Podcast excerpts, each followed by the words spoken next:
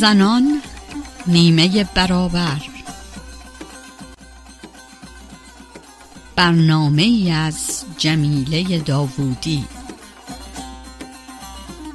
تهیه شده در رادیو پویا.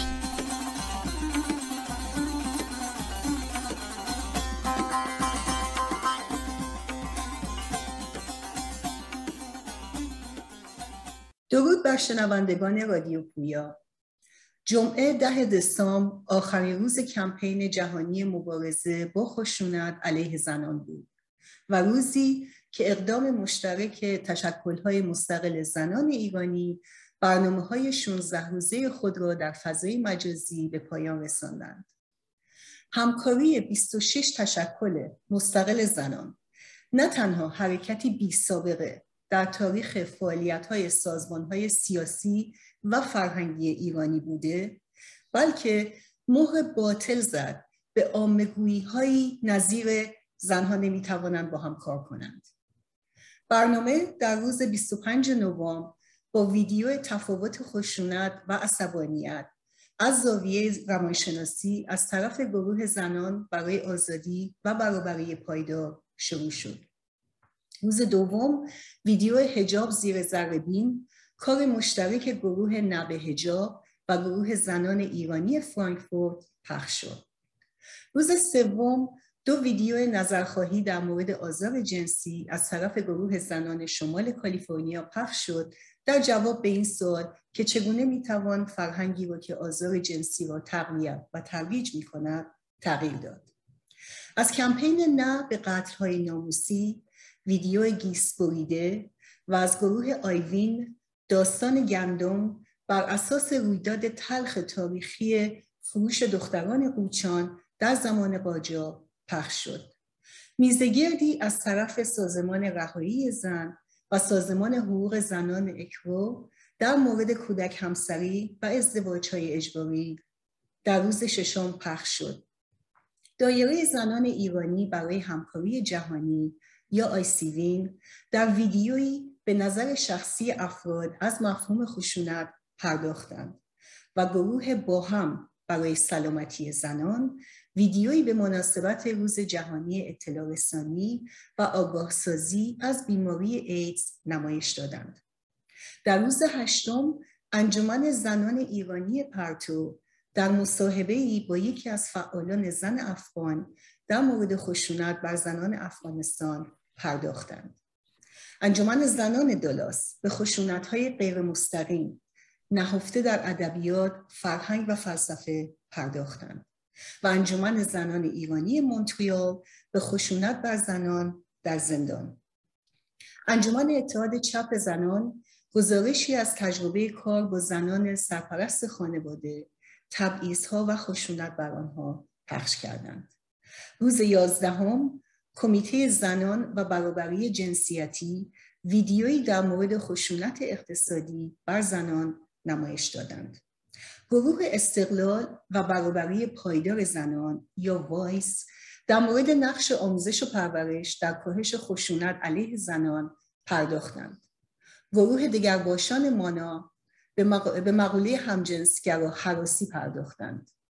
رادیو آوای زن در سیدنی، استرالیا به جنگ و تبعات آن در ایران، عراق و افغانستان و زنان کنشگر ایرانی در تبعید در برلن به جنگ، زنان و مقاومت پرداختند. نمایشگاهی مجازی از هنرهای تجسمی توسط 40 هنرمند زن و مرد ایرانی از طرف گروه آیوین هر روز در این برنامه‌ها پخش می‌شد. تمام این ویدیوها از کانال‌های یوتیوب، فیسبوک و اینستاگرام اقدام مشترک قابل دسترسی است که لینک آنها را در صفحه زنان نیمه برابر می‌توانید ملاحظه کنید. خیلی خوشحالم که امروز با 4 مهمان عزیز از اقدام مشترک تشکل‌های مستقل زنان به صحبت می‌نشینیم. خانم‌ها الهه امانی، دکتر شاهین نوایی، مجد نوزاد و دکتر رزمان مقدم. الهه امانی از کنشگران کمیسیون امور زنان سازمان ملل است و فعالیت‌های سازمان ملل را در بخش زنان و جنبش جهانی زنان از سال 1985 از نزدیک دنبال می‌کنم و در گرد همایی‌های جهانی این سازمان در پکن و جلسات سالیانه این نهاد در نیویورک هر ساله شرکت کرده است. ایشان مدیر پروژه‌های بین‌المللی شبکه بین فرهنگی زنان که سازمانی جهانی و مقر آن در سان فرانسیسکو است میباشد. مقالات زیادی از الهه امانی به دو زبان فارسی و انگلیسی در مورد حقوق بشر و مسائل زنان منتشر شده است. ما با قلبی سرشار از امید در حمایت از این ابتکار موفق جهانی با همیاری و همگامی در تداوم کار مشترک یک سال گذشته در کنار یکدیگر در این کمپین جهانی از روز 25 نوامبر امروز تا 10 دسامبر شرکت می‌کنیم تا مبارزه و مقاومت پیگیر و خستگی ناپذیر زنان را برای رفع خشونت در حوزه عمومی و خصوصی، در خشونت نهفته در تبعیضات ساختاری، در کوچه و خیابان، در خانه و محیط کار، در فضای مجازی و کف خیابان ارج بگذاریم. اگر 25 نوامبر روز جهانی مبارزه با خشونت علیه زنان با قتل خواهران میرابل در مبارزه سیاسی آنان بر علیه دیکتاتوری دومینیکن رقم خورد، میرابل های ایرانی امروز با شجاعتی تحسین‌آمیز در زندان و بیرون از زندان در اعتراضات و خیزش‌های اجتماعی خواهان پایان دادن به هر گونه خشونت جنسیتی و رفع تبعیضات ساختاری در حوزه‌های سیاسی، اقتصادی، فرهنگی و اجتماعی می‌باشند. الهه امانی عزیز، خیلی خیلی بهتون خوش آمد میگم. با سلام خدمت شما جمیله داودی گرامی و بینندگان و شنوندگان عزیز رادیو پویا. مرسی الهه جان.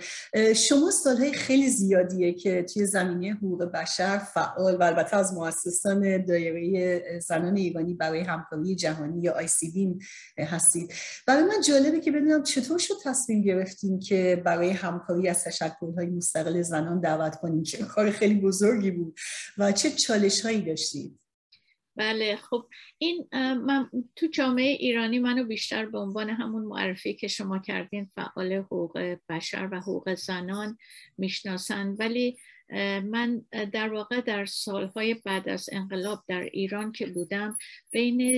در تنش که بین گروه‌های سیاسی که من هم عضو هیچ کدوم از اون گروه‌ها نبودم، ولی دیدم که در واقع اینقدر این تنش زیاد شد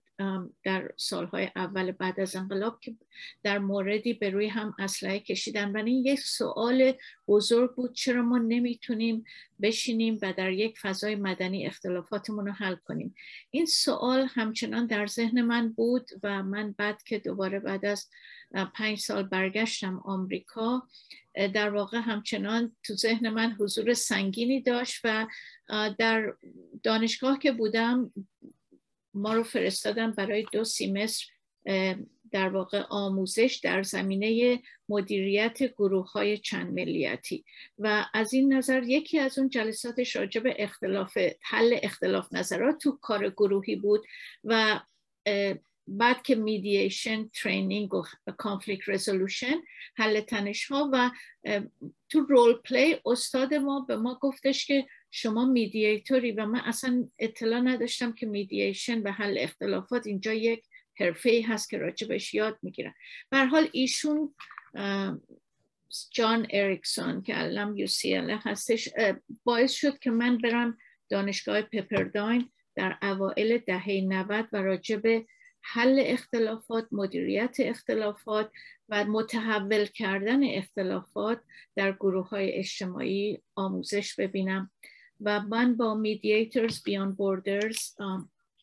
در زمینه مسئله تنش‌های گروهی و نقش زنان خیلی کار کردم. از اون سالها به هر حال مدیری پروژهشون داوطلبانه بودم در ترکیه که 25 تا از زنانی که در موقعیت رهبری هستن در واقع راجب مدیریت تنش‌ها تو گروه‌های زنان ما ترینینگ دادیم، آموزش دادیم و فعالیت‌های دیگه‌ای بوده، ولی تو کامیونیتی خودمون هیچ وقت این فعالیت‌ها زیاد انعکاس نداشته. بخشنم به خاطر اینکه من زبان این هیته رو به انگلیسی میدونستم و واقعا راحت نبودم که راجبش بگم، ولی اینجا و اونجا به گروه هایی که باهشون به هر حال در تماس بودم، وقتی که میدیدم این تنش ها رو، مثلا خیلی ملایم پیشنهاد میکردم اگه میخواین من یه روز بیام با هم وقت بذاریم یه ورکشاپ، ولی متاسفانه اصلا این گروه های زنان نبود البته، ولی متاسفانه اصلا این رو نمیدیدم که این تنش ها میتونه مدیریت بشه، به جای اینکه هر گروه زود انشعاب کنه، دو گروه بشه با همون تعداد، اگر 20 نفرم بشن دو تا گروه 10 نفره و بعد اون گروه 10 نفره بشه دو تا گروه 5 نفره. ولی خب من همچنان تو این زمینه فعال بودم، ولی سال گذشته سال 2020 به علت مسئله به اصطلاح قتل‌های ناموسی، تسلسل قتل‌های ناموسی و اینکه همه ما خارج از اینکه چه زاویه‌ای داره نظراتمون، ما همه گروه‌های زنانی که من میشناختم و همه شما عزیزانی هم که اینجا هستین با هم کار کردیم روی 25 نوامبر و 8 مارس همه این برنامه رو اجرا می‌کنیم. و چرا ما نیم در کنار هم فقط بیستیم؟ نه وحدت، نه جبهه هستش، نه تشکلی هست، فقط بیستیم که صدای ما در این دو باینری گفتمانی که از طرف استراتژیست های کشورهای غربی هست و از طرف جمهوری اسلامی هست، صدای تشکل های مستقل زنان بتونه بلندتر باشه. و این ایده بود که من تلفن رو برداشتم در پایان آگوست 2020 و اوایل سپتامبر و در واقع این دوستان اینجا، مجد جان، شاهین جان، رزمان جان، اینا از اولین کسانی بودن که من تلفنی کردم که بیایم کنار هم بیستیم. و اول 20 گروه بودیم و الان 26 گروهی که شما معرفی کردین. و این یک ایده‌ای بود که خب من تجربه این کار رو با غیر ایرانی‌ها داشتم. این ایده‌ای بود که در واقع مورد استقبال واقع شد و واقعا نقش من الان فقط یک کاتالیست، یک کسی هستم که این در واقع این گروه رو در واقع مثل ایجاد اون سینرژی و ایجاد اون با هم بودنش هستم، وگرنه واقعا غیر از اون من نقشی ندارم و تمام کار ارزنده‌ای که داره به جامعه ایرانی ارائه میشه حاصل زحمت همه این تشکل‌ها هست. من الهه جون واقعا میخوام خیلی تشکر کنم ازتون، شما واقعا دارین شکست نفسی میکنین به هر حال با مونی که کسایی که توی جلسات هفتگی شما شرکت میکنم از طرف گروه زنان در شمال کالیفرنیا میبینم که واقعا چقدر تلاش میکنید که ببینید تمام گروه ها درگیر باشن، تمام نظرات رو بشنوید و این کار خیلی ساده ای نیستش که من میدونم به هر حال چالش های شما بوده. و ما در مورد این کمپین من فکر کنم اکثر آدما میدونن که خب روز 25 نوامبر روز جهانی مبارزه با خشونت علیه زنان بوده، ولی این کمپین 16 روزه رو فکر می‌کنم ممکنه خیلی در موردش دقیقاً ندونم و چرا این تاریخ بین 25 نوامبر تا 10 دسامبر میشه. یه مقدار در مورد تاریخ چه و چگونگی شکلی این کمپین جهانی توضیح بدیم؟ بله بله، این کمپین در سال 1991 توسط اینطوری که تو ادبیاتی که در این زمینه الان در اختیاره توسط 25 زن از بک‌گراندهای مختلف، از پیشینه‌های فعالیت زنان مختلف بود، ولی کسی که نقش داشت و بعد اسم ایشون رو من اینجا بگم شارلوت بانچ بود و این کمپین رو درست کردن، کمپین 16 روز فعالیت جهانی که از 25 نوامبر تا 10 دسامبر. حالا علت این که این 16 روز انتخاب شده برای اینکه خشونت علیه زنان بارزترین مصداق نقض حقوقی زنانه و در واقع با این در واقع در ارتباط قرار دادن این دو قطب این کمپین خشونت علیه زنان و نقض حقوق انسانی در واقع این مسئله یک بعد دیگه‌ای پیدا کرد که این در سال 1991 بود. بعد در سال 93 اولین بار در کنفرانس حقوق بشر در وین برای اولین بار خشونت در حوزه خانگی به عنوان نقض حقوق انسانی شمرده شد. چون اگر دوستان این مسیر تحول جنبش حقوق بشر رو ما دنبال کنیم، میدونیم که بیشتر مباحثی که در حیطه حقوق بشر بود در فضای عمومی بود، مثلا رفتارهای دولت‌ها، دستگیری، زندان و خشونت‌هایی که از جانب دولت‌ها اعمال میشه در فضای عمومی. این هیچ وقت به فضای خصوصی بس داده نشده بود و این کنفرانس 1993 در وین یک گام بسیار بزرگی بود که خشونت در حیطه خصوصی یا حتی خشونت‌های ناموسی و خشونت‌هایی که خارج از خشونتی هستش که دولت‌ها اعمال میکنن، اونها هم به عنوان نقض حقوق انسانی زنان شناخته بشه. بعد در پکن 2 سال بعد در واقع مسئله حقوق Women's Human Rights، حقوق انسانی زنان، یکی از 12 محور نگران کننده در زمینه مسائل جرم بود و این مسئله همطور تحول پیدا کرد. من خودم از 1995 که از پکن که برگشتم و در Coalition of Women from Asia and the Middle East که در جنوب کالیفرنیا بود و من یک خانم کاسر احمد که ما کوچر این جریان بودیم، این کوالیشن بودیم، کوامی، ما از سال 1995 در واقع به طور جدی تو این کمپین شرکت کردیم و با انتشار آگاهی، با چاپ کردن دفترچه هایی در مورد خشونت علیه زنان و ایجاد کمپین و مصاحبه و غیره تو متن این جمع قرار داشتیم. قبل از بین 91 تا 95 من فقط اطلاع داشتم که این داره صورت میگیره این کمپین، ولی واقعا شرکت نداشتم. ولی در خل از 95 به طور جدی هم از طرف Coalition of Women from Asia and the Middle East، هم شبکه بین‌الفرهنگی زنان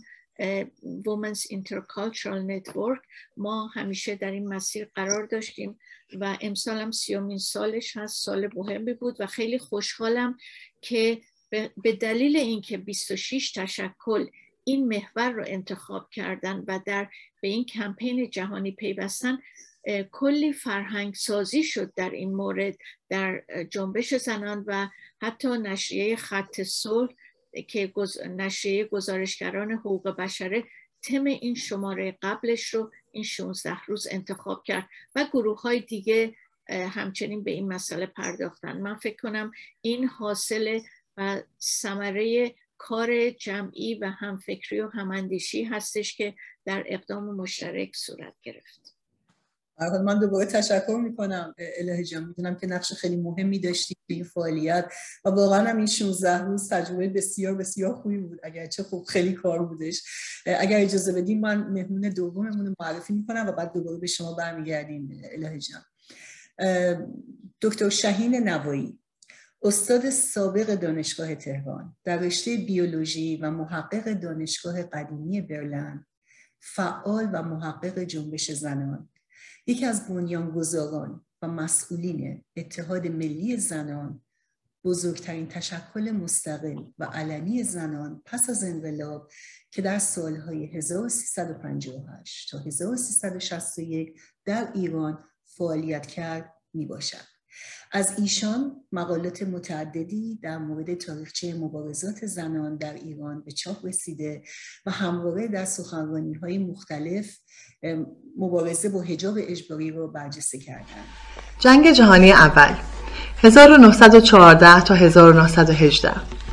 حد زده می شود کل کشته شدگان بین 40 میلیون باشند. 9 تا 11 میلیون افراد نظامی، 6 تا 13 میلیون غیر نظامی، 23 میلیون زخمی ها که اکثرا فوت کردند، 6 میلیون مفقود شدگان. بلافاصله پس از شروع جنگ، روزا لوکزامبورگ در 1914 در مخالفت با جنگ خواهان اعتصاب عمومی کرد و تا آخر چه با سوسیال دموکرات های آلمان و اروپا و چه با حکومت های آلمان علیه جنگ ایستاد. بسیاری از زنان در جنگ بیخانمان شدند و رنج بسیار بردند.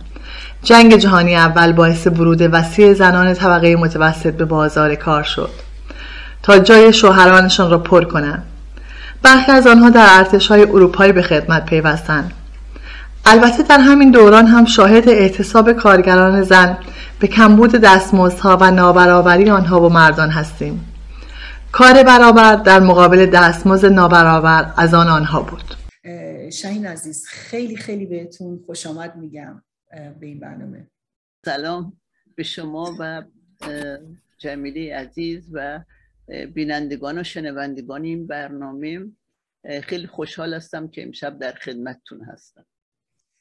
شاهین جان، شما به واسطه یکی از پیشکسوتان فعالان جنبش زنان ایران هستین. زنان کنشگر ایرانی در تبعید در برلین هم یکی از قدیمی ترین تشکل‌های زنان ایرانی در خارج از کشوره. اگه ممکنه کمی در مورد این تشکل صحبت کنید و اینکه چرا تصمیم گرفتین با ویدیویی در مورد جنگ، زنان و مقاومت در این کمپین شرکت کنید؟ در حقیقت ما در برلین از بیش از باید بگم 30 و چند ساله که من در برلین هستم فعالیت میکنیم و با دوستان متعددی از زنان فعال این شهر، ولی ما هیچ وقت نخواستیم یک تشکل زنان به اون شکل کلاسیکش در حقیقت داشته باشیم و به همین دلیل همواره به اشکال مختلف کارهای گروهی کردیم، همیشه با جمع کار کردیم در برلین، چه در سطح برلین و چه در سطوح دیگه خارج از برلین، در سطح بین المللی و غیره. ولی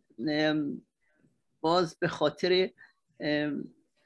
واقعیتش به وجود آمدن این اقدام مشترک ما دیگه به اینجا رسیدیم که ضرورت داره که یک نامی برای خودمون بگذاریم که عنوان یک جمعی در اینجا باشیم و نام ما بیان کننده واقعیتمون هم هست. یعنی ما تعدادی از زنانی هستیم که فعلا داریم با همدیگه در اینجا کار میکنیم. ما جمع بسته‌ای نیستیم، هر کدوم از زنان علاقمند دیگه هم بخوان میتونن با ما کار بکنن. به هر زنان کنشگری هستیم که در تمام این سالها در جبهه‌های مختلفی در شهر برلین فعالیت داشتن. دوستان ما در زمینه پناهندگان، در رابطه با مسائل زندانیان سیاسی، در رابطه با مسئله خشونت علیه به اصطلاح هم جنسگرایان، به خاطر مبارزه علیه فاشیسم رو به رشد، در حقیقت راست رو به رشد در برلین و در آلمان، در جهات مختلف در به اشکال متفاوت در کلیه فعالیت‌های مربوط به زنان، در به اصطلاح سمینارها، در کنفرانس‌ها و یا در خود اکسیون‌های محلی همچنین. و برخی از دوستان ما در تشکل‌های کار می‌کنن که به هر حال کمک می‌کنن به زنان پناهنده که وارد میشن، به خصوص یا به دیگرانی که احتیاج دارن در مورد مسائل خانوادگی، بچه، غیر و زال. به هر حال ما مجموعی هستیم این چنین که دور هم دیگه جمع شدیم. ما همیشه به خصوص در برلین به طور جداگانه به عنوان زنان ایرانی در 8 مارس همیشه برنامه در اکسیون خیلی بزرگ و سراسری داخل شهر ما معمولا با هم کار ویژه میکردیم. همین جمعی که فعلا الان داریم با هم دیگه کار میکنیم به عنوان زنان کنشگر ایرانی در تبعید، و این تاریخچه‌ای هستش که در حقیقت در تمام این سالها همه ما پشت سر داشتیم و با هم دیگه کار کردیم. ما تشکلمون بازه، یعنی همه تصمیم گیری ها در حقیقت همگان با همدیگه بحث و گفتگو میکنیم، تصمیم گیری میکنیم در مورد برنامه هامون و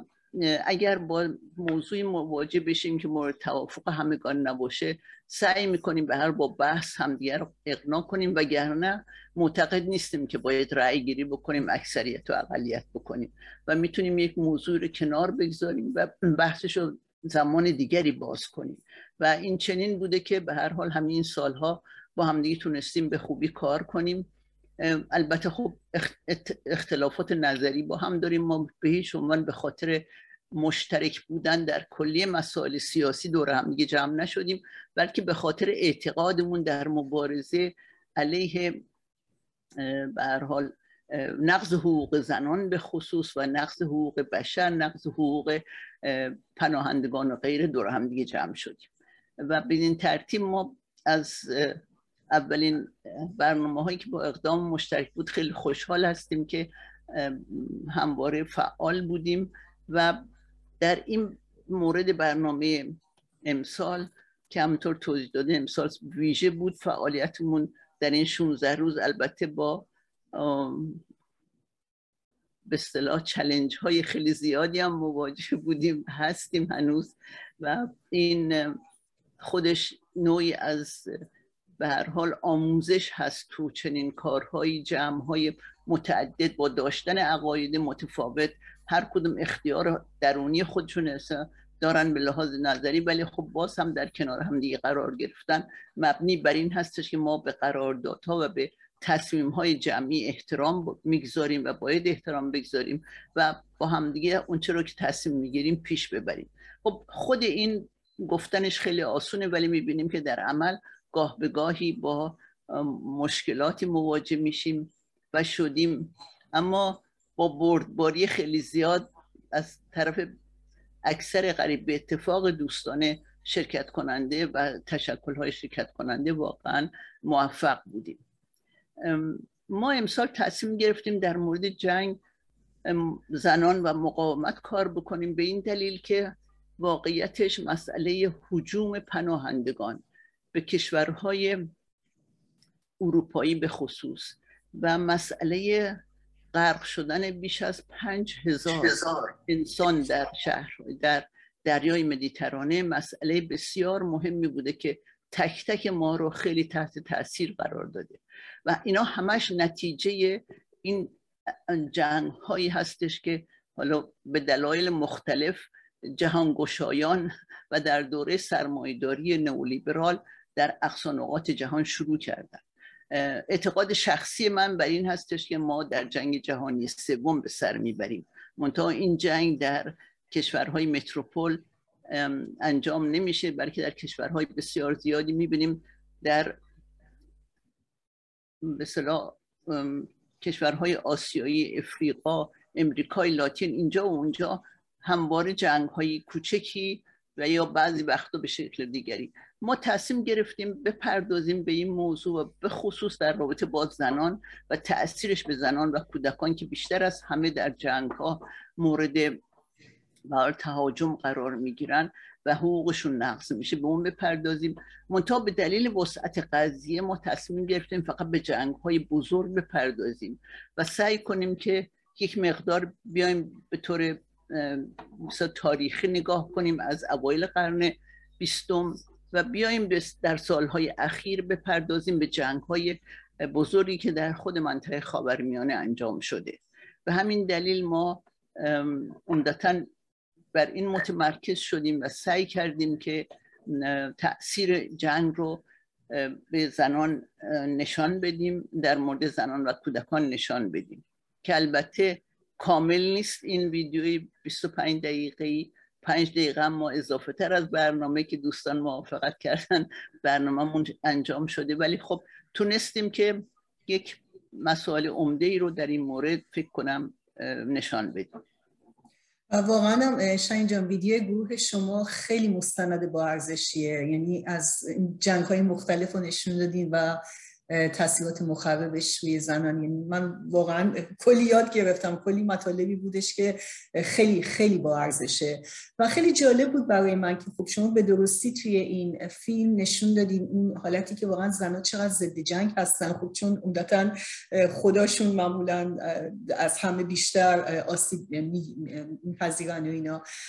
ولی در عمل ما می‌بینیم که زنها به هر حال درگیر جنگ میشن، حالا سوای کادر پزشکی حتی به عنوان سرباز توی خود جنگ در کنار مردان قرار میگیرن. بعد در واقع مطمئنم میدونی که در واقع یه دست زنا در واقع شرکت توی ارتش و حتی توی جنگ ها رو یه قسمتی از حقوق برابری خودشون میدونن. من میخواستم شما نظرتون چیه در مورد یک چنین شکافی که وجود داره؟ ما اتفاقا سعی کردیم که این مسئله رو هم در این برنامه نشان بدیم. از جنگ جهانی اول شروع میشه، در حقیقت جنگ جهانی اول به خصوص زنان در انگلستان اصلا داخل جنگ میشن و به عنوان سرباز و به عنوان متخصص در بخش‌های مختلف شرکت میکنن. هرچند که در این حال اونجا نشان دادیم که خود جنگ جهانی اول باعث این شد که خیلی از زنان تو طبقه متوسط از خانه بیرون بیان و وارد بازار کار بشن به دلیل اینکه مردانشون در جنگ درگیر بودن. مسلماً زنان یک دست نیستن، زنان از اقشار مختلف، طبقات مختلف، دارای به هر حال اینترس‌های متفاوت، دارای نگاه خیلی متفاوتی از زوایای که خودشون اون رو نمایندگی میکنن هستن. به هیچ وجه ما نمیتونیم یک زنی رو که کارخانه داره مقایسه بکنیم با یک زن کارگر و خب خیلی روشنه که این اختلاف طبقاتی و این جایگاه متفاوت هر کدوم از انسان‌ها و همینطور هر کدوم از زن‌ها و رابطهشون با قدرت، این مسئله خیلی مهمه، رابطهشون با قدرت و اینکه چقدر زن‌ها، همه زن‌ها ضد قدرت نیستن،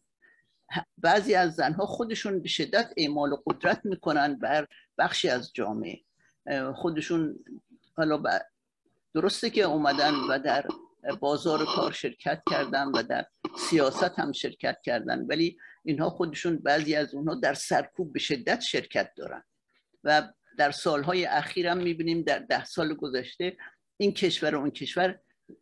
وزیر دفاعشون هم زنان هستن، ولی عملکردشون حتی گاهی اونجور که من دنبال میکنم بدتر از مردانه. برای اینکه اونا به خاطر اینکه بخوان نشون بدن که با مردان فرقی ندارن، به جای اینکه نشان بدن که به هر حال یک کیفیت زنانه دارن، اتفاقا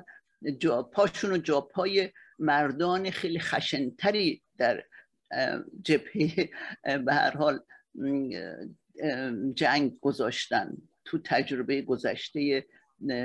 سال گذشته ما این رو میتونیم در جزئیات ببینیم. به همین دلیل به هر حال همه زنها دارای یک جایگاه نیستن در جامعه، ولی خب اکثر زنان مسلم این هستش که ضد چنین موقعیتهایی هستن که بر سرشون اومده، اونها به این تجربه کردن، در زندگی خودشون مشاهده کردن که چقدر ضربه خوردن، چقدر از دست دادن، چه انسانهایی رو از دست دادن و چه زندگی ها رو دست دادن. شهر تمامش خرابه شده، هر کدوم از جنگ ها رو وقتی شامیان ما داریم میبینیم که وحشتناکترین به هر حال قربانیان جنگ زنان بوسنیان هستند. یعنی در هیچ کدوم از جنگ های متأخر در قرن 20 اینطور نبوده که افراد اینجور دست جمعی حمله بکنن و اینجور دست جمعی به زنان رو مورد تجاوز قرار بدن و این در قلب اروپا اتفاق افتاده و میبینیم که بعضی از زنان در قدرت هم کاملا خاموشن در مورد این قضیه و به هر حال این بستگی به موقعیت زنان و جایگاهشون و رابطهشون با قدرت داره که خب همواره هستن و همین دلیل برخی از اونها شرکت میکنن. ما میبینیم در جنگ امریکا با عراق میبینیم چقدر زنای سرباز امریکایی در اونجا شرکت دارن که البته خود اونا اون خشونت رو نسبت به خودشون هم احساس کردن و بعدها آمدن بسیار صحبت کردن که خود این زنا چقدر مورد خشونت قرار گرفتن توسط به هر حال همکاران مردشون در داخل سپاه امریکا. به هر حال این بر این مبنا ما سعی کردیم تو این جنگ نشان بدیم اتفاقا تفاوت‌ها رو تو این ویدیو که بعضی از این زن‌ها خودشون در این سرکوب شرکت دارن. فکر کنم که شاهین جان به درستی به نکته کلیدی اشاره کردیم که برخلاف اون که خیلی اوقات در مورد زن صحبت میشه و انگار که مثلا زن میدونین در واقع دارای طبقه و یه سری به حساب خواسته های گروهی و طبقاتی نیست و اینا، در عمل اینطور هست. یعنی که و همینطور الان این به حساب این ایده یه سری ایده جدیدی که اومده به قول معروف نیو ایج که فکر میکنه که زن همیشه صلح دوسته و اینا، در عمل واقعیتش زنها هم به طبقه ها یعنی تعلق دارن و اینکه ما داریم و میبینیم همونطور که شما اشاره کردین که در واقع خود منافع یه سری از زنان هم توی انجام این جنگ ها هستش. ولی من میگم باز تشکر میکنم که انقدر مجموعه با ارزشی رو توی این فیلم مستند ارائه دادین. اگه اجازه بدین ما به مهمون بعدیمون میرسیم و بعد دوباره برمیگردیم به شما شاهین جان. مجد نوزاد، فعال سیاسی و فعال زنان، 10 سال است با گروه کاری نه به حجاب از شبکه همبستگی با مبارزات زنان ایران همکاری می کند. علاوه بر موضوع حجاب در پالتاک های مختلف در زمینه خشونت خانگی و کودک همسری سخنرانی و مصاحبه کرده است. موجه از این فیلم کوتاه رو دیدیم. خیلی نکته ها هست که میشه بهش برخورد کرد، ولی خب به خاطر زیغ وقت من امروز نمیتونم به همه این نکته ها برسم و بهش برسم. من امروز میخوام خودم رو روی فلسفه حجاب متمرکز بکنم. یعنی اصلا حجاب از کجا اومده؟ آیا اینجور که مثلا خیلی ها میگن اون اولش که حجاب درست شده بود و به صورت قانون در اومد، آیا مسئله تحریک جنسی زنان و نمیدونم بدن هوس انگیزشون ایناشون بود یا یک فلسفه دیگه داشت؟ برای اینکه ما به این مسئله برسیم، یک کتاب خیلی خوبی هست از گردا لرنر که این راجع به پیدایش مرد سالاریه. یعنی ما باید خیلی به عقب برگردیم از لحاظ تاریخی. راجع به پیدایش مرد سالاریه که اینجا گردا لرنر خیلی خوب این مسئله رو توضیح داده که منم خیلی به شما و نسلتون چیز میکنم. خوندن این کتاب رو من خیلی توصیه میکنم، برای که ما زنان توی تاریخ خیلی بیچهره هستیم.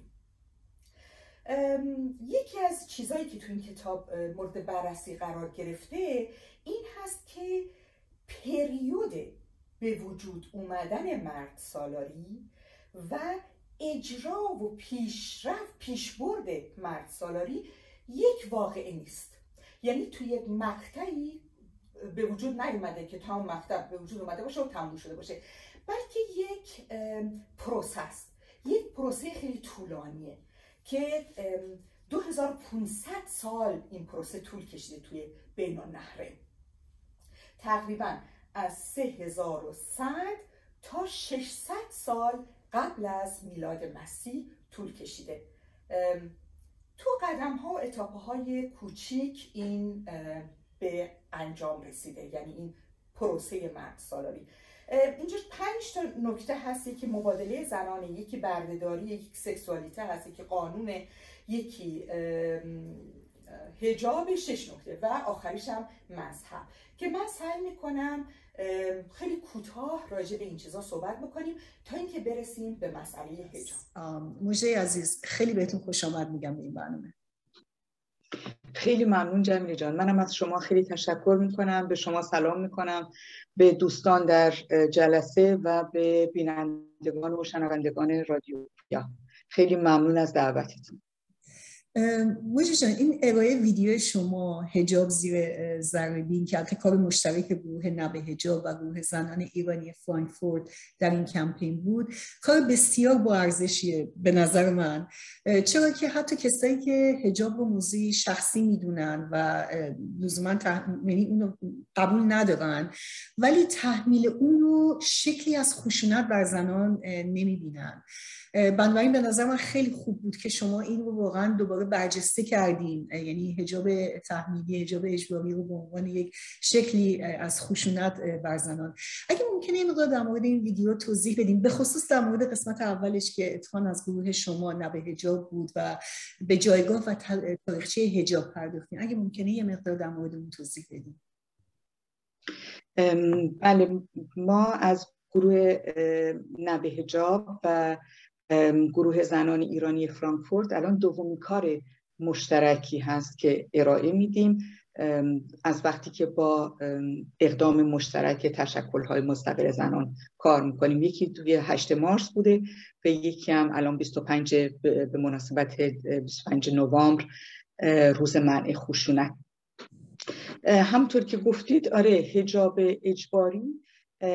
که به زنان و دختران در ایران تحمیل شده، یعنی حجابی که به زنان تحمیل شده ما این رو به عنوان یک ابزار خشونت و ابزار سرکوب می‌بینیم که در حقیقت دولت با قانون، با طرح‌های مختلف، با پروژه‌های مختلف و با بودجه‌های هنگفتی که در اختیار میذاره به زنان و دختران اعمال میکنه و سرکوب رو هم میبینیم در مورد دخترانی که در مقابل حجاب اجباری مقاومت میکنن، زندان‌های طولانی مدت بهشون داده میشه و خیلی هم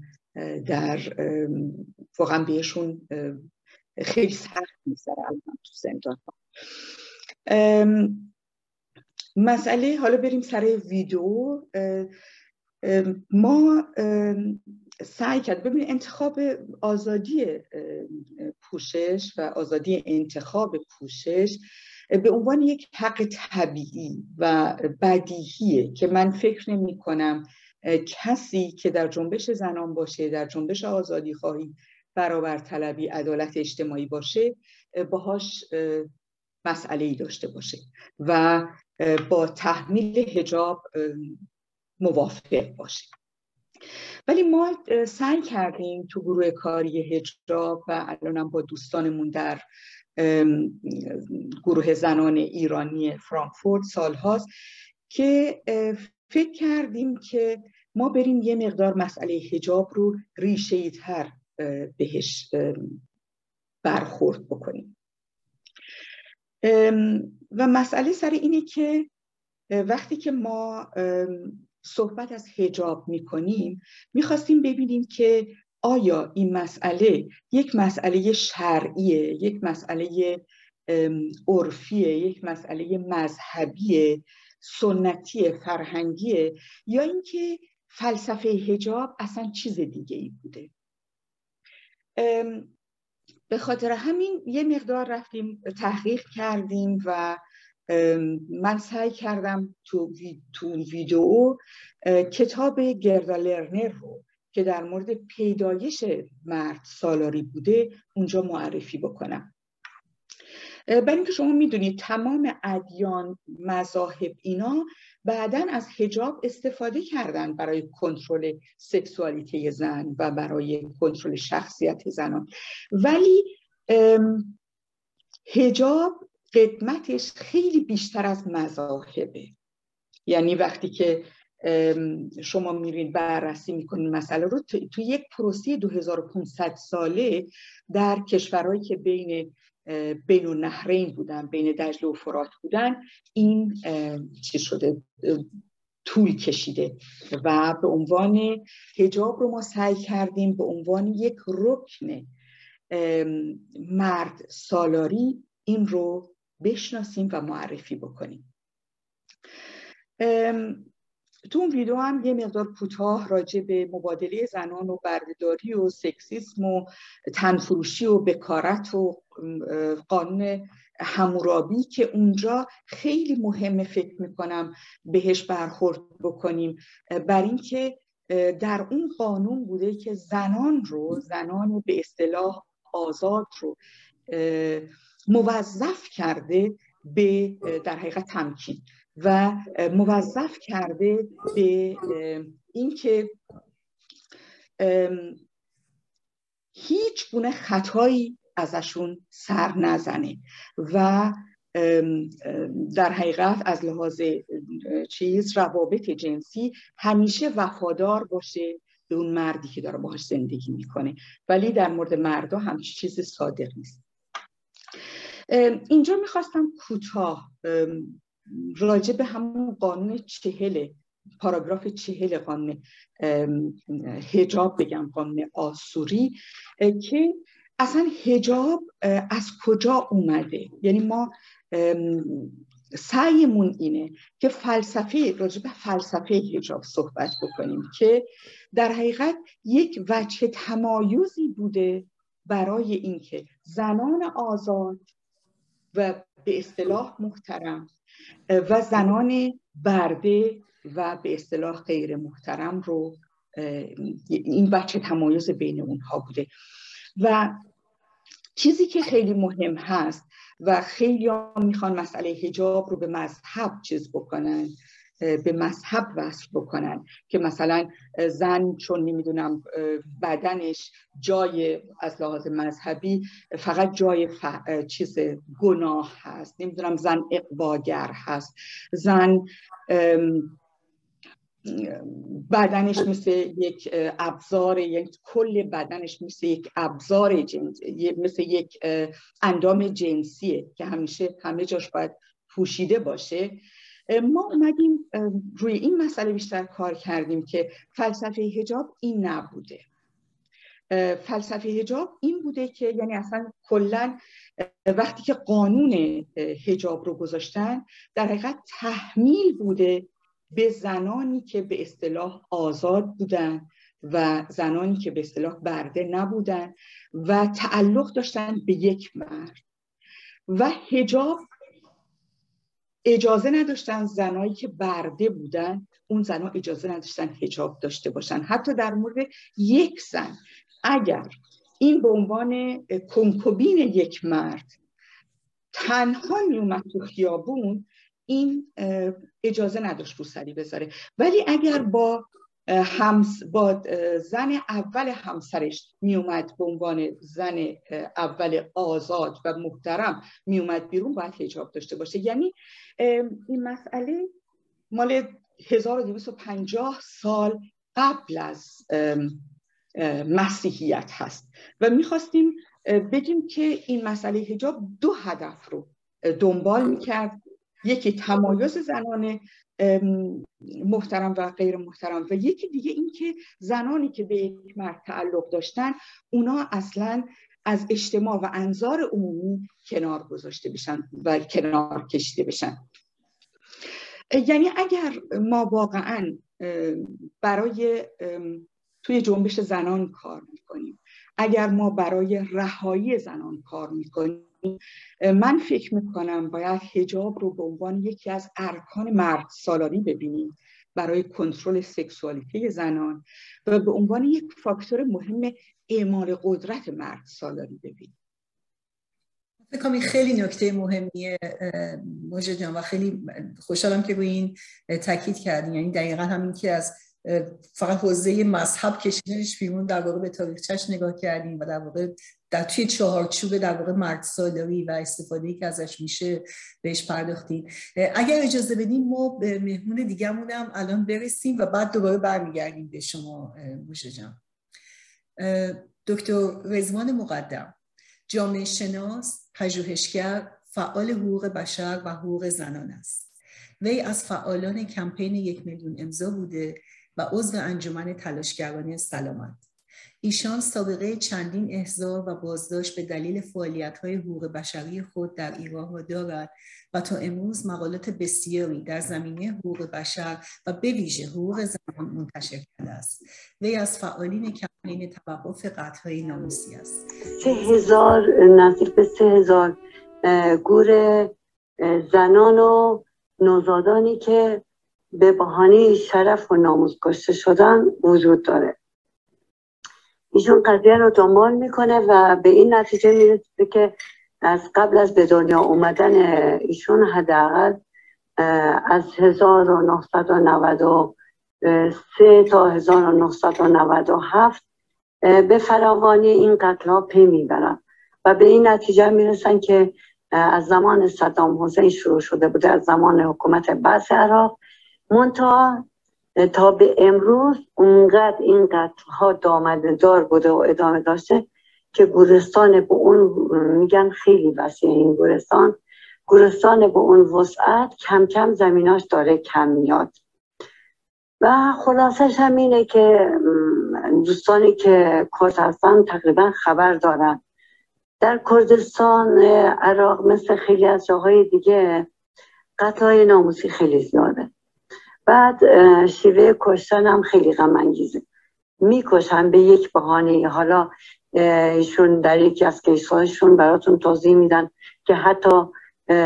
دختری به جرم اینکه عکسش تو فضای مجاز پخش شده، به بهانه شک، به بهانه ارتباط خارج از ازدواج،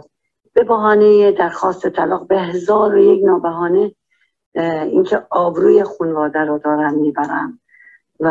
ناموس خانواده در خطر میافته، اینا رو میکشن خانواده در بیابان، کوه، در صحرا و جاهای پرت، اینا رو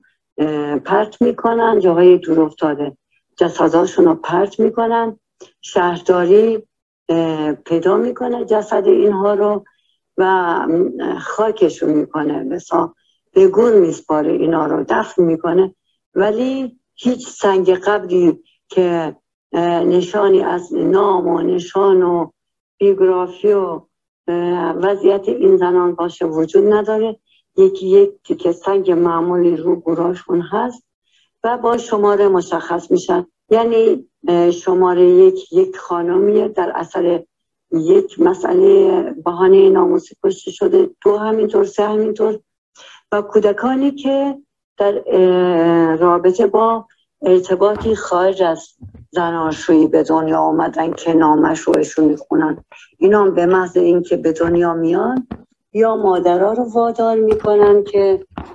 به خاطر حفظ آبروی خانواده بچه‌شون رو همکاری با خانواده بکنن، بکشن، یا اگر نه خودشون کشته میشن یا خود خانواده میگیرن میکشن این بچه ها رو، این کودکانی که از این ارتباط به وجود اومدن. و باز اینا هم یواشکی یه جایی پرت میکنن و شهرداری پیدا میکنه. تمام کیس ها در شهرداری موجوده، منتها تا الان نه خود دولت، نه شهرداری، نه هیچ کس هیچ همکاری در رابطه با از این گورستان انجام ندادن، حاضر به هیچ نوع همکاری با روزگار و کسی که در این زمینه حتی انجیوهای زنان حاضر نیستن انجام بدن. یکی از مقامات دولتی اومد یه دست گل گذاشت و رفت، الان حتی حاضر نیست روزگارم ببینه و بدونه ایشون چه پروژه‌ای داره، انگیزش چیه و میخواد در آینده چه کار بکنه. به هر حال خطر تخریب این گورستان هست، چون سنگای معمولی همینجوری تو خاک کاشته شدن و هر آن ممکنه این سنگا بر زمین بیفته، یه زمین عادی باقی بمونه و بدون هیچ نشانی و این قبرستان عملاً از بین بره. طبعا سرتای او قرانا من امعيت يكبر تشاوروني بمشخرنقا ياسي عراقي جواز بلاسي هر ولاتي كيتر بون منا اگر كيسك لشوينكا بدوزري توا بون منا افرد بي كشرابه لشوينكا بدوزري توا ببي قانوني عراقي بوجوريا او مركزي كايدوزي تواني دوسي بو اكا توا باشا كدوسي بو كردواني بكتابك حاكم اقادارك لتواني حاكم دوسي بو اكاتو تحقيقاتي تيا اكري و ابريبو كيو ابريبو بزيشكي دادوري باشا لوي سي مام امينيتو لنو سلاجة كانا باشا ام ترمع لنو سلاجة كاني كطبي عدلي دا امينيتو تاوكو بزانن لماوي او سيمان جيا كييت كي ابي بصاحبي ام غورا كي ابي بصاحبي ام ترمع اگر كز نبو او كاتز دور بداخوا ساعات سي شو وكو كسيكي زور دور قيزون وكو كزيكي اويكا رجل لرجان لمكو ملقيدا نجيابه زدور بساناي اي نيجن اي خنناو تشابكوا وساعات سي شو اي نيجن بو اوي كسكس اقاي لغورا كنبه لبر او ترسي اويان هيك خلي بنواني غورا كبرتلنو ترمكلتي بشيرنا. زور سپاس روشنگریان، اجازه بده من ام مرحله توضیحم با رفیقان دوستان. ایشون روشنگران دارن توضیح میدن وقتی جنازه کسی کشته میشه، جنازه پیدا میشه، روال قانونیش اینجوریه که برای این کیس یه پرونده درست میشه، مراحل مختلف قانونی رو طی میکنه و 3 ماه در سرخونه نگهداری میشه. بعد از 3 ماه اگر کسی سراغ این پرونده یا این کیس نیاد، خیلی با عجله و گاهن شبانه دور از انظار دور از انظار اینو خیلی با عجله مثل یک کسی، یک آدم منفور، مثل یک آدم کثیر، مثل یک آدم ناپاک منفور اینو با عجله میبرن و به خاک میسپارن. رزمان عزیز خیلی بهتون خوش آمد میگم. مرسی. منم سلام میکنم خدمت شما جمیله عزیز که همیشه برنامه‌های مبتکرانه دارید و همینطور دوستان عزیزی که در اینجا هستن، به بینندگان و شنوندگان رادیو پویا در خدمتتون هستم. لطف دارین. رزمان جان شما این جالبه چون قطعه ناموسی اگرچه یکی از بارزترین شکل‌های خشونته اما انگار همیشه توی چارچوب فرهنگی توجیه میشه و من یعنی تاکیدم یه فرهنگی به خاطر اینکه یه جایی مثل بحث قبلی بخوام نقش مذهب رو زیر سوال ببرم، یعنی به خصوص که یعنی این تاریخچه و شروع قطع‌های ناموسی به نظر میرسه که اصلا برمیگرده به روم باستان. میخواستم یه مقدار در مورد این توضیح بدین، در واقع این تمیز دادن بین نقش مذهب و بعد طریقی که اصلا قطع‌های ناموسی به نظر میاد اصلا یه قدمت خیلی طولانی نیتری داره. اگه لطف کنیم مقدار در مورد این توضیح بدیم. بله دقیقاً و همینطور هست. سابقه قتل‌های ناموسی برمیگرده به اصلا تمدن آشوری و بیش از 3500 سال در حقیقت از این مسئله میگذره. به این ترتیب بود که به همش هم ناشی در حقیقت کنترل بر بدن زن هست. اینکه یکی از قوانینی که در به اصطلاح تمدن سومری ها و آشوریان هست اینه که میگه که اگر که زنی، یعنی همون چیزی که الان در ماده 630 قانون مجازات اسلامی هست، اگر زنی به شوهرش خیانت میکرد، به همسرش خیانت میکرد، میتونستند هم زن رو بکشن و همون شوهر رو بکشن. و این مسئله در حقیقت خب ریشه مذهبی نداشت، یعنی همون یک ریشه فرهنگی داشت و شما به نکته درستی اشاره کردید. اتفاقا مذهب هم اونچه که الان در به اصطلاح قوانین مذهبی حالا چه در اسلام یا سایر ادیان در نظر بگیریم، بخشش در برآمده از فرهنگ اون دورانی است که یک حالا تحت عنوان دین بحثش به اصطلاح خیلی چیز هستش که من خیلی وارد اون مقوله مذهبیش نمیشم. حالا آیا پیغمبران مصلحان اجتماعی بودن، چی بودن، این بحث رو فعلا وارد نمیشم، اما میخوام بگم که تأثیر در حقیقت فرهنگ روی مذاهب که چگونه مذاهب از فرهنگ ها متأثر شدن و بالعکس بعدا در یک مرحله فرهنگ از مذهب تأثیر گرفته و ما امروز میبینیم نتیجه‌ای که هست. میبینیم دو تا عامل اصلی در به اصطلاح بروز قتل‌های ناموسی دخالت دارن. یکیش مسئله فرهنگ هست که خب ما می‌بینیم مثلا در حتی کشورهای اروپایی طبق تحقیقی که سازمان ملل در سال 2017 کرد نشون داد که این یک بحران هست، به یک بحران تبدیل شده و مثلا در کشورهای اروپایی کسی که اومده و در اونجا داره زندگی میکنه ولی حتی خود اروپایی ها مسئله حسادتی که هست، حالا بعضی ها مثلا میگن مسئله حسادت، اون هم ناشی از کنترل بر به اصطلاح بدن زن هست، یعنی ناشی از اون قضیه هست. ولی که خب من میخوام اینو بگم که این یک بحران شده و به همین دلیل هست که توجه جهانی به این مسئله جلب شده. ولی نقش قوانین رو هم ما باید خیلی به اصطلاح خوب در نظر بگیریم که قوانین هم خیلی نقش دارن و در جایی که قوانین مشوق میشن در حقیقت ما میگیم قانون باید از فرهنگ جلوتر باشه تا بتونه به دنبال خودش بکشونه. مثل فرض کنیم فرهنگ مثلا رانندگی، شما یک قواعد رانندگی دارید، خب اگر این قواعد رانندگی نباشه تخلفات زیاد میشه. در مورد قوانین مجازات قوانین مدنی هم همینطور. و من میخوام مثلا در کشورهایی که تحت قوانین اسلامی زندگی میکنن این مسئله رو خیلی تأثیر داره به خاطر اینکه یک مجوز رسمی میده که این مسئله رو که اگر فرهنگی هم هست قوی ترش بکنه و به مردان این اجازه رو بده که بتونن تا حد گرفتن جان یک انسان دخالت بکنن بر کنترل بکنن و دخالت بکنن در شکل زن، در نحوه پوشش زن، که همونطوری که مجده عزیز هم در بحثشون صحبت کردن مسئله حجاب رو، حجاب سابقه تاریخی داره، پیش از ادیان، پیش از اصلا دین مسیحیت هست و اینها همه در حقیقت یک ریشه داره، از یک جا میاد و زمانی بوده که مردها خواستن کنترل زنان رو در بس در اختیار داشته باشن و به عنوان در حقیقت مایملک خودشون، مثل اون حالا گاواهنی که داشتن، مثل ابزار تولیدی که داشتن، زن هم به عنوان ابزار تولید برای زاد و ولد در این حد به زن نگاه میکردن و بنابراین به خودشون حق میدادن که تمام ابزار کنترل رو هم داشته باشن، از جمله مثلا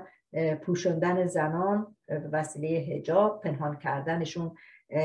در خانه، جلوگیری از ترددشون در اماکن عمومی، بازداشت، همینطور هرچی اومده جلو و زمان تغییر کرده. مثلا فرض کنیم در مرحله سواد آموزی که میرسیم میبینیم که این کنترل به این ترتیب میشه که زنان حق آموزش ازشون گرفته میشه. یعنی همه اینها مثل در حقیقت میخوام بگم که حلقه‌های یک زنجیر به هم متصل هستن.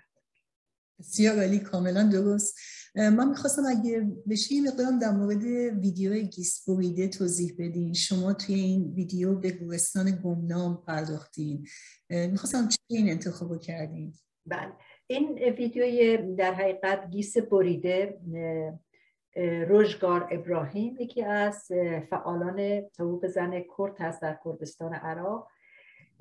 و خبرنگارم هست، میره و این قبرستان رو در حقیقت کشف میکنه در کردستان عراق که 3000 تا قبر زنان و نوزادانی هست که از روابط خارج از ازدواج متولد شدن و خانواده ها اینها رو کشتند. در آخرین باری که میره و از این قبرستان داشته فیلم برداری میکرده و عنوان مستند میکرده این رو، متوجه این آویزون شدن دسته از موی یکی از زنان قربانی قتل‌های ناموسی میشه. مسئله بریدن گیس در، متاسفانه که این هم یک بخش فرهنگی هست، وقتی میخواستن زنی رو تنبیه بکنن موی اون رو میبریدن یا سرش رو از ته میتراشیدن. در بعضی از فرهنگ ها حتی بریدن گوش و بینی زنان هم هست. شاید شما ویدیوهایی که بسیار دلخراش هست دیده باشین که در افغانستان متاسفانه رسم بینی بریدن خیلی رایج هست و زنان کمی نیستن که گوششون بریده شده یا بینیشون بریده شده و در بعضی جا هم مسئله بریدن گیس هست. گیس بریده یک ناسزاست و وقتی میخوان یک دختری رو که از مثلا قوانین خانواده یا قوانین قبیله‌ای تمرد میکنه یا میخواد اون استقلال خودش رو داشته باشه، از ناسزای گیس بریده استفاده میکنن و ما هم برای این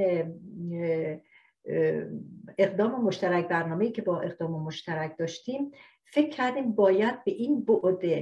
پنهان خشونت نور تابیده بشه و این رو ما برجسته بکنیم، چون واقعا مسئله این قبرستان گمنام، اسمش از قبرستان گمنام، که اغلب اینها هیچ نام و نشانی نیست، خیلی به ندرت هستش که قبری مشخصات یکی از این قربانیان رو داشته باشه که اون هم معمولا حالا یک کسی که مخالف اون قتل بوده به شکلی سعی کردن مثلا فقط با نوشتن یک اسم اون رو مشخص بکنن، ولی غالبا اسم ندارن و بی‌نام و نشان هستن و اخیراً هم دولت کردستان میخواد اینجا رو از بین ببره که خوشبختانه حالا فعالان حقوق زن کردستان دارن تلاش میکنن که این قبرستان به هر حال حفظ بشه، چون 3000 جان شیفته اونجا خفته است و کودکان، نوزادانی که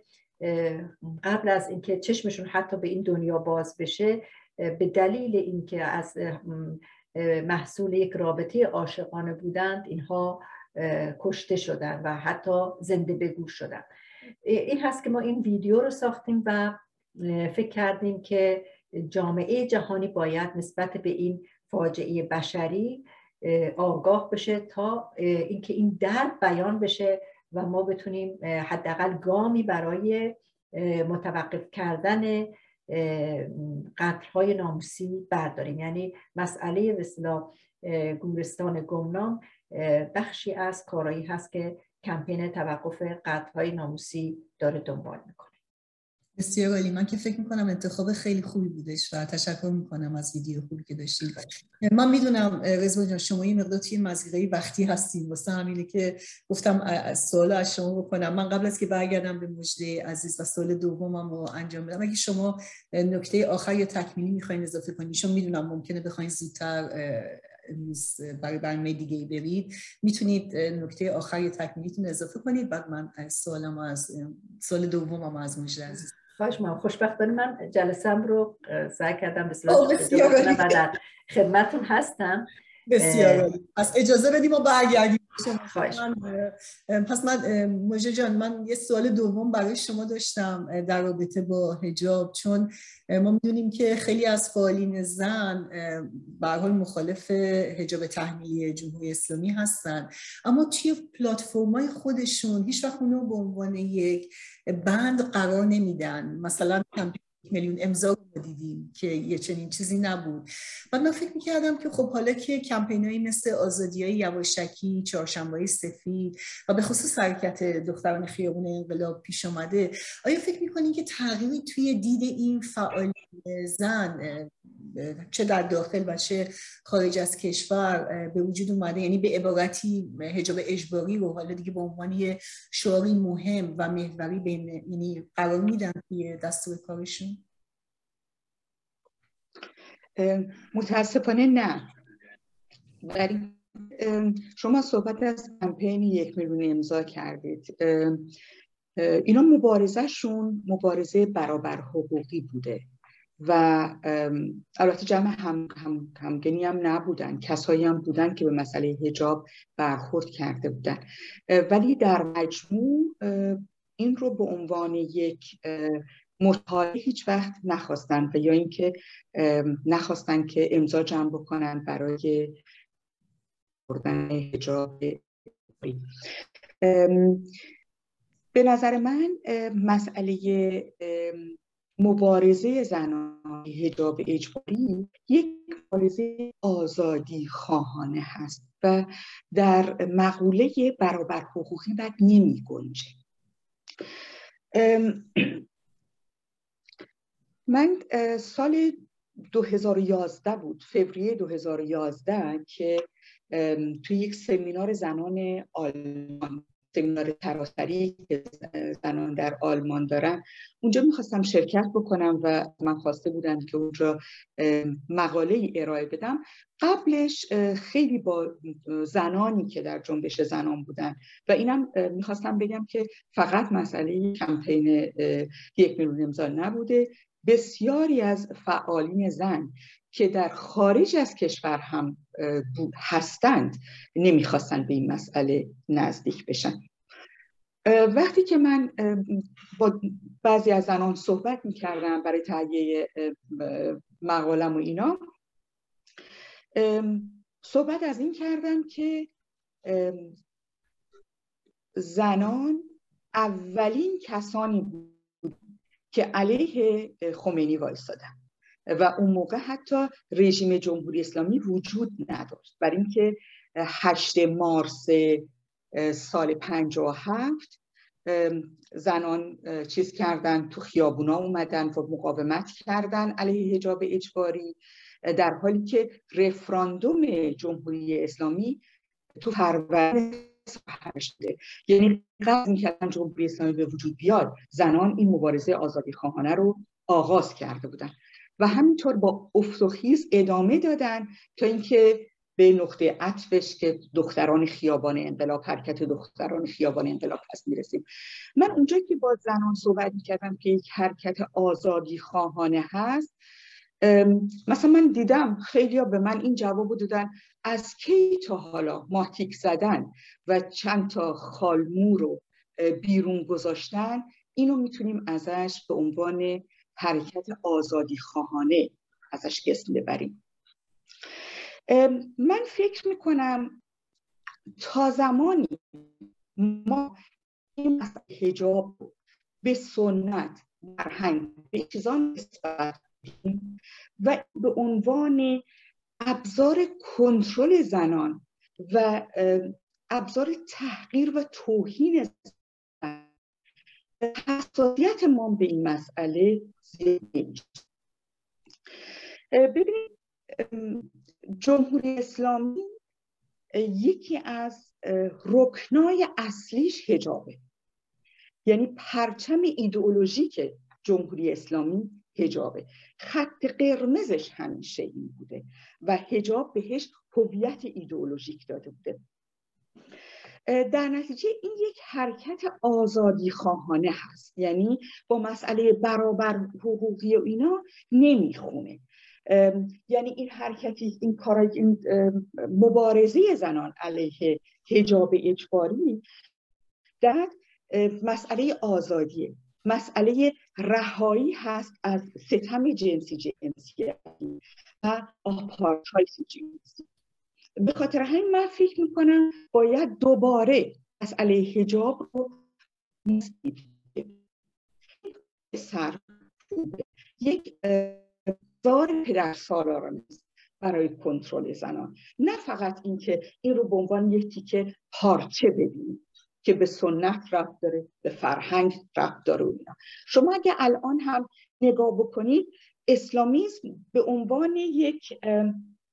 جنبش اعتراضی پدرسالاری هست و پرچمش هم حجاب. من فکر می‌کنم بیشتر از این دید ما باید به حجاب نگاه بکنیم و از دید این یک حرکت آزادی خواهانه هست و باید به خاطر همین خیلی بهش اهمیت بدیم و هینک اولویت‌های دیگه وجود داره، مسائل اقتصادی هست. حالا مگه این یک تیکه پارچه چیه؟ نه، این یک تیکه پارچه زن رو داره کنترل میکنه، شخصیت زن رو داره کنترل میکنه، سکسوالیتی زن رو داره کنترل میکنه.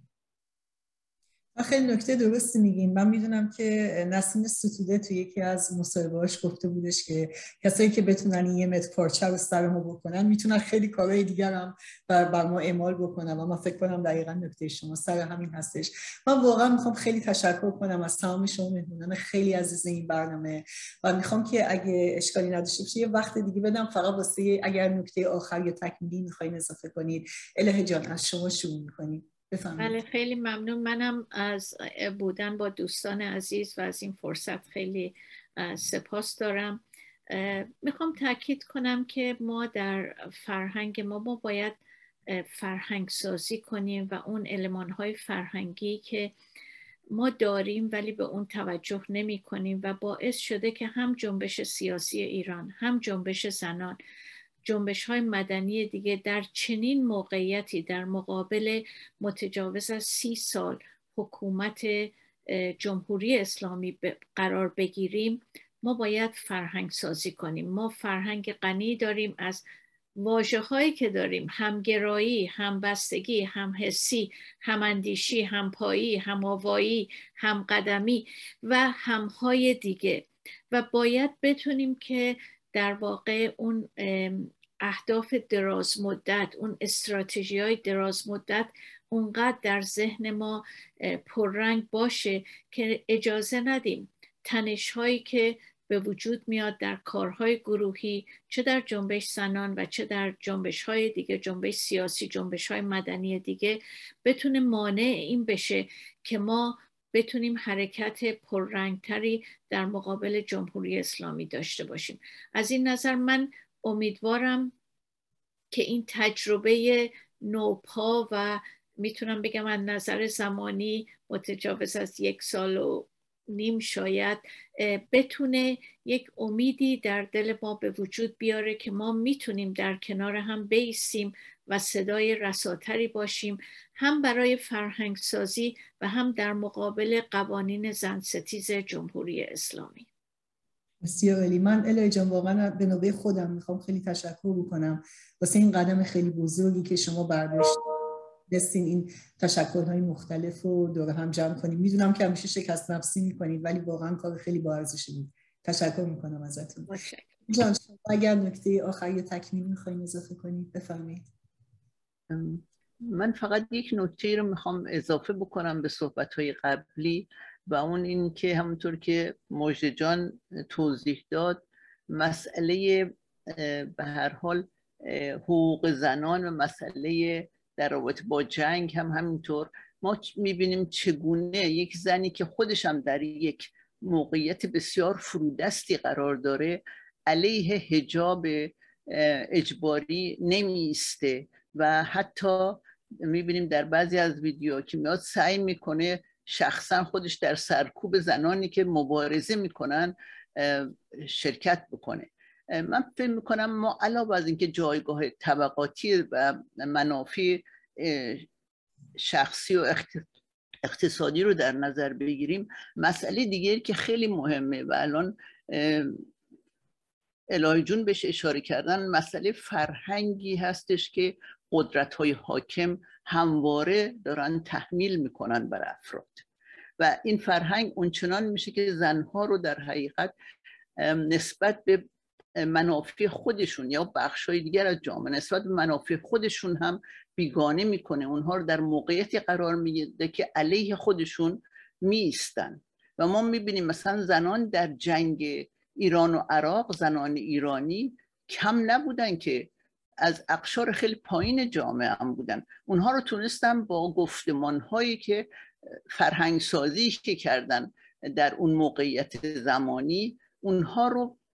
به پیروان قدرت سرکوب مبدل بکنن و اونها همه جا در سرکوب کسانی که علیه جنگ ایستاده بودن شرکت داشتن و خودشون هم بیشترین فداکاری رو به اصطلاح از جانب خودشون در برابر و بیکاری و بیگاری که در پشت جبهه حتی در داخل جبهه‌های جنگ انجام دادن رو می‌بینیم. بنابراین این مسئله خیلی مسئله مهمی که این فرهنگ سازی، یعنی زنان فمینیست، زنان آگاه همواره در همه جبهه‌ها میباید این مسئله رو مورد توجه قرار بدن. یه چیزی که من برام مهمه تو این اقدام مشترک، ما هر کدوم دغدغه‌های متفاوتی داریم و این دغدغه‌های ما اتفاقا در مجموع ما رو نسبت به مسائلی غیر از اون چیزی که خودمون داریم بیشتر آشنا میکنه و بیشتر ما رو تو بحثام و تو برنامه‌هایی که تهیه میکنیم بیشتر مورد بحث و به اصطلاح کنش قرار میده. بنابراین این واقعا همگامی و هم قدمی در کنار همدیگه ما رو در به اصطلاح گسترده تر مسائل زنان رو تونستیم بیان بکنیم، چه در 8 مارس و چه در علیه خشونت در سال گذشته و چه امسال می‌بینیم از زوایای متفاوت هر کدوم بهش برخورد می‌کنیم و امیدواریم که هر کدوم از ما واقعاً با اینکه ممکنه همه ویدیوهایی که ما تهیه کردیم الزاماً مورد توافق همه نکاتش مورد توافق من نباشن ولی مجموعه اینا با همدیگه هستش که خیلی اهمیت داره و در پخش و توزیع اینها از همه دوستان و افراد دیگه بخوایم که همگی فعال باشن و همگی بتونیم مسئله رو در داخل جامعه ببریم، یعنی بحث رو از زوایای مختلف در مورد سرکوب و در مورد مسئله خشونت همگانی در داخل جامعه وسیع پخش بکنیم. مرسی شاهین جان، واقعا نکتتون کاملا درسته. در واقع رنگارنگی این فعالیت و تنوعی که اتفاقا توی این ویدیوها و این برنامه 16 روزه بود من فکر کنم چشمگیری همه خیلی خاصی داره، یعنی چیزی که خیلی متفاوته. من این کاملا نکتتون درسته. مرسی. رزمان جان شما میخواین نکته آخری و تکمیلی اضافه بکنید؟ بله مرسی. من یه نکته تکمیلی دارم و صحبتم در رابطه با سوالی است که از مجد جون کردید و مربوط به کمپین 1 میلیون امضا برای تغییر قوانین تبعیض‌آمیز هست. چون من خودم یکی از در حقیقت اعضای اولیه کمپین بودم. ببینید یه مقداری تفاوت دیدگاه بین ما فعالینی که در داخل بودیم و دوستانی که در خارج از کشور بودن و در حقیقت کمپین 1 میلیون امضا یکی از بچه‌های هماندیشی فعالان حقوق زنان بود که سال 1382 شکل گرفت و اگر توجه کرده باشین سال 84 مقابل دانشگاه تهران بعد از 26 سال سکوت مرگباری که واقعاً بر جامعه حاکم بود، زنان تونستن بیان جلوی دانشگاه تهران و یک به اصطلاح فعالیت جمعی رو که برآورد میشد حدود 6000 نفر اون روز جلوی دانشگاه تهران جمع شدن و اصلا برای خود ما که سازمان دهندگان این برنامه بودیم اصلا برای ما واقعا باور کردنی نبود. و بعدش در سال بعد که میدان 7 تیر بود در رابطه با کمپین 1 میلیون امضا که در حقیقت 30 نفر که نمایندگان 30 تا گروه متفاوت بودیم، حالا توی وبسایت وی چنج این 54 نفر نوشته شده، معنیش این است که لیدرشیپ اون گروه 54 نفر بودن، بلکه 24 نفر کسانی بودند که در حقیقت امضاهای اولیه رو دادن، ولی هسته اولیه 30 نفر بود. ما نشستیم روی کف مطالبات و همیشه هم گفتیم کف مطالبات برابری جنسیتی این کف مطالبات ما هست. و در اون زمانی که ما داشتیم کار میکردیم اتفاقا 2 دیدگاه متفاوت در شروع کمپین بود و اینکه برخی مسئله همینطوری که مجد جان میگفت ما مسئله حجاب رو مطرح کردیم، ولی از اونجایی که ما میخواستیم جامعه رو یعنی زنانی رو هم که مسئله حجاب هنوز براشون مسئله نبود بهش توجه نمی‌کردن میخواستیم جلب بکنیم و همراه بکنیم با این حرکت، وگرنه این به معنای این نبود که ما اعتقادی به این مسئله و به اهمیت مسئله نداشته باشیم. چرا؟ اتفاقا به نظر ما خیلی مسئله مهمی بود، کما اینکه ما قبل از اون در میدان 7 تیر عده‌ای از ما روسریام رو برداشته بودیم و یکی از اتهامات بچه‌ای که بازداشت شدن همین بود که میگفتن شما کشف حجاب کردید، پس برای ما مسئله بود. منتها ما بحثمون این بود که روی کف مطالبات توافق بکنیم تا بتونیم همگرایی بیشتری رو در این حرکت داشته باشیم و باید به زمانی که کمپین 1 میلیون امضا یکی واقعا از حرکت‌های یعنی قبل از اون آیا شما به کمپینی برخورد کردید؟ اولین کمپینی بود که به این شیوه یعنی به قول معروف مبارزه زنان به این شیوه شکل گرفت و برایندش به نظر من اگر ما بخوایم با همه به اصطلاح فراز و نشیب هایی که داشت با سرکوب هایی که ما همه شما میدونید دیگه خیلی از فعالین رو بازداشت کردن، از جمله مثلا برای خود من حکم زندان و شلاق دادن، اینها رو به خاطر همین فعالیت هایی که ما داشتیم انجام دادن به خاطر که متوقف کنم. با همه اینها به نظر من برایندش یک کمپین موفق بود، علیرغم اینکه ما موفق نشدیم 1 میلیون امضا رو برای تغییر قوانین تبعیض‌آمیز علیه زنان جمع‌آوری بکنیم به دلایلی که خدمتون عرض کردم، ولی به هر حال همچنان به نظر من زنان پیشگام هستند، زنان الگو هستند برای تشکل‌های مردانه، چه تشکل‌های سیاسی و چه تشکل‌های مدنی. حتی در ایران وقتی ما کلمه هماندیشی رو گذاشته بودیم اصلا این کلمه وارد ادبیات شد.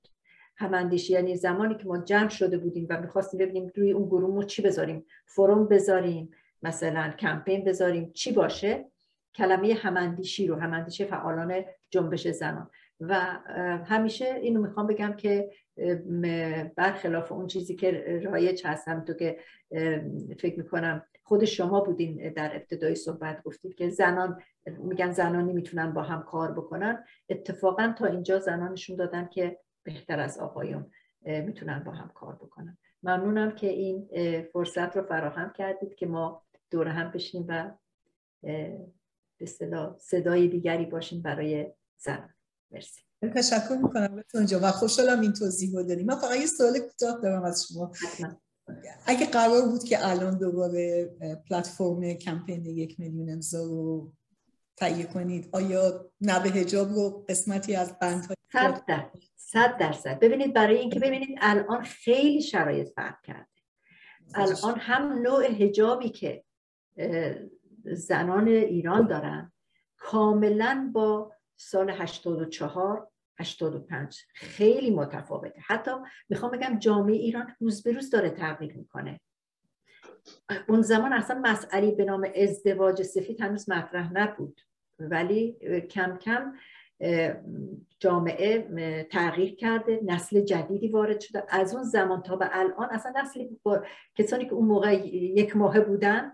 الان 16 سالن 15 سالن و اینها تمرد میکنن، به هیچ عنوان نمیخوان این تحمیلی که بهشون شده بپذیرن. و ما میبینیم که ویدیوهاش هست دیگه در کوچه و خیابون. قطعا این به نظر من جزء اولین خواسته ها مطرح میشد. خوشحالم که اینو میگین. مرسی. موجه جان شما میخوایی نکته آخر یا تکمیلی اضافه کنیم؟ بعد اینجا یه چیز رو بگم که وقتی که صحبت از کمپین این نیست به کاری انجام نداده، اینا با هم دیگه جمع شدن، دفترچه هایی چیز کردن، درست کردن، پخش کردن و دانش فمینیستی از این طریق بالا رفته بود. مسئله من فقط مسئله این بود که شما مسئله حجاب رو مطرح کردید. من میگم اینا نزدیک نشدن به حجاب، برای اینکه واقعا خط قرمز بود و این هم فقط به نظر من به مسئله سرکوب چیز نبوده، فقط به مسئله سرکوب ربط نداره، برای اینکه زنان رو میدونم در خارج از ایران بودن که اونها هم با وجود اینکه مسئله سرکوب اصلا توی چیز نبوده، توی خارج از کشور وجود نداشته، ولی اینها هم به مسئله حجاب نزدیک نشده بودن. حالا اینجا فرصت خیلی زیادی نیست که راجع به صحبت بکنیم، ولی میگم الان ما یک کاری بکنیم که حداقل از زنانی که الان به این شکل مقاومت میکنن، حتی وکلایی که برای اینکه اونها رو به عنوان وکلای دختران خیابان انقلاب اینا ازشون فقط وکالتشون رو قبول کرده بودن، این همه تحت آزار هستن، تو زندان میرن، و یا دختران جوانی که به اندازه سن خودشون بهشون زندانی دادن به این خاطر که حجاب از سر برداشتن، ما الان ازشون دفاع بکنیم، ازشون از انتخابشون چیز بکنیم، دفاع بکنیم و واقعا این رو به عنوان یکی از کارهایی که سرلوحه فعالیت‌های ماست اونو بذاریم. بسیار عالی. مرسی. دوباره تشکر میکنم از وقت همتون و من که خیلی مشتاق این هستم که برنامه‌های مشترک آینده بر روز جهانی زن در راه هستش و مطمئنم که دوباره در سطح دیگه با هم در صحبت خواهیم نشست. باز تشکر میکنم. متشکرم.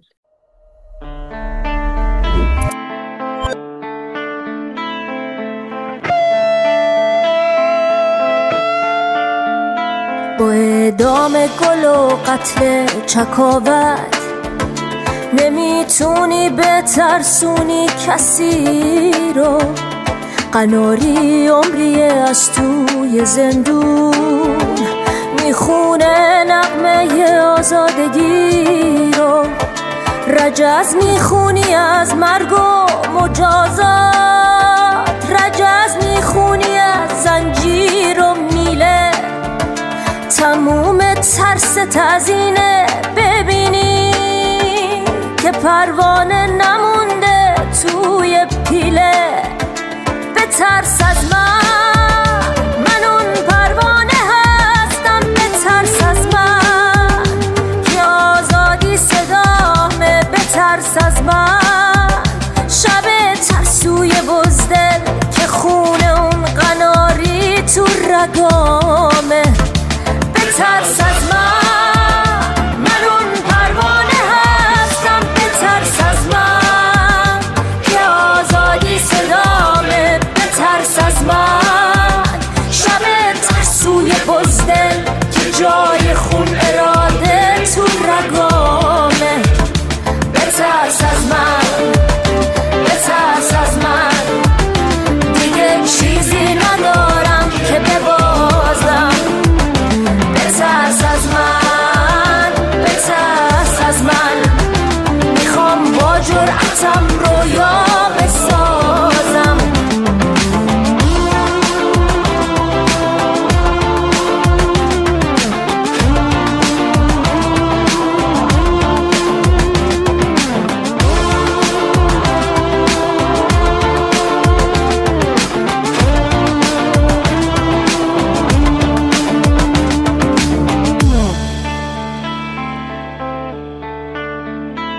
دیگه آب از سر دریا گذشته،